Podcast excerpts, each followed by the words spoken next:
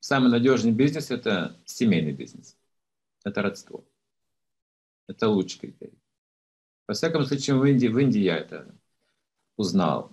Вот. Они, они полагаются на этот принцип, и он ну, самый надежный считается. Это именно родственники вместе это делают, которые ну, родственные души. Либо, вот как мы говорим, духовное родство есть.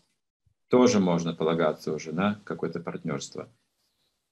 Вот. Но, не, пожалуйста, не избегайте. Деньги – это опасная вещь. Даже между родственниками возникают тяжбы судебные, знаете. Это вещь такая сильная. Деньги – это сила. Они могут разъединить семьи, целые кланы. Поэтому не избегайте формальностей юридических документаций, договоров. Все делайте по закону, пожалуйста. Даже у вас духовное родство.